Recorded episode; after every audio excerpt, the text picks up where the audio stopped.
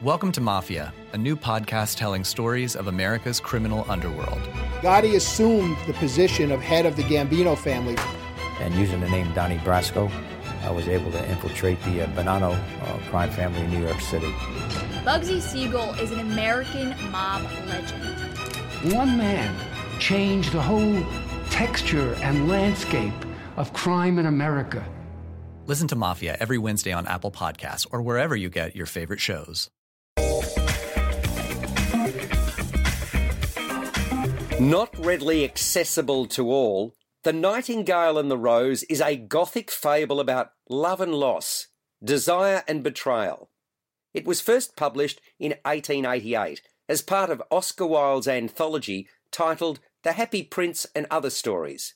It explores the beauty of love, art, creation and song from the perspective of an effervescent nightingale that hears the longing cries of a young student desperate to find a red rose to give to his sweetheart. On her quest to retrieve the flower for the lovesick pupil, the bird is confronted by a life-changing decision. She must raise her voice for the rose and pay the ultimate sacrifice, or the student faces eternal heartbreak.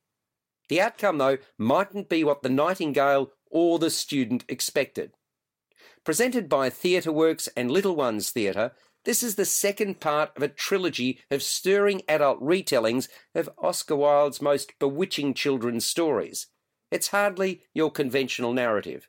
Instead, in this lyrical work, opera meets poetry, overlaid with drama and romance. Dressed in a long black gown with puffy sleeves, Jennifer Vuletic sings her heart out in prevailing upon three rose bushes, yellow, white and red. Her overture to each is simple. Give me a red rose and I'll sing you my sweetest song. But none is readily able to accede to her wish. And that's how the story's dramatic arc builds. Bridget Gallagher is cast as the young student in the grip of what she believes to be true love, while Yuchen Wang plays all three rose bushes and the object of Gallagher's affection. Topless, Wang is dressed merely in white underwear, white socks and shoes. He and Vuletic certainly make a statement by their respective attire, while Gallagher's look transposes from casual to an elegant, sequined, long blue dress. The backdrop, like the characters, is striking. A central, large, white, seemingly canvas moon at the back of a sharp, black, glossy stage. Stage left is Gallagher's student quarters. What to make of all of this? Love is blind. Happily ever after is only true in fairy tales, not in gothic fables. Is it a parable reflecting upon life's complexities and disappointments? Regardless, with a queer aesthetic, The Nightingale and the Rose is performance art with a decided difference, esoteric in nature and execution. Directed by Stephen Nicolazzo, it's playing at Theatre Works in St Kilda in Melbourne until the tenth of June, two thousand eighteen. Subscribe to the full podcast at Audioboom, Stitcher and iTunes, or your favourite podcast distributor. This has been another quality podcast production from Bytes dot com.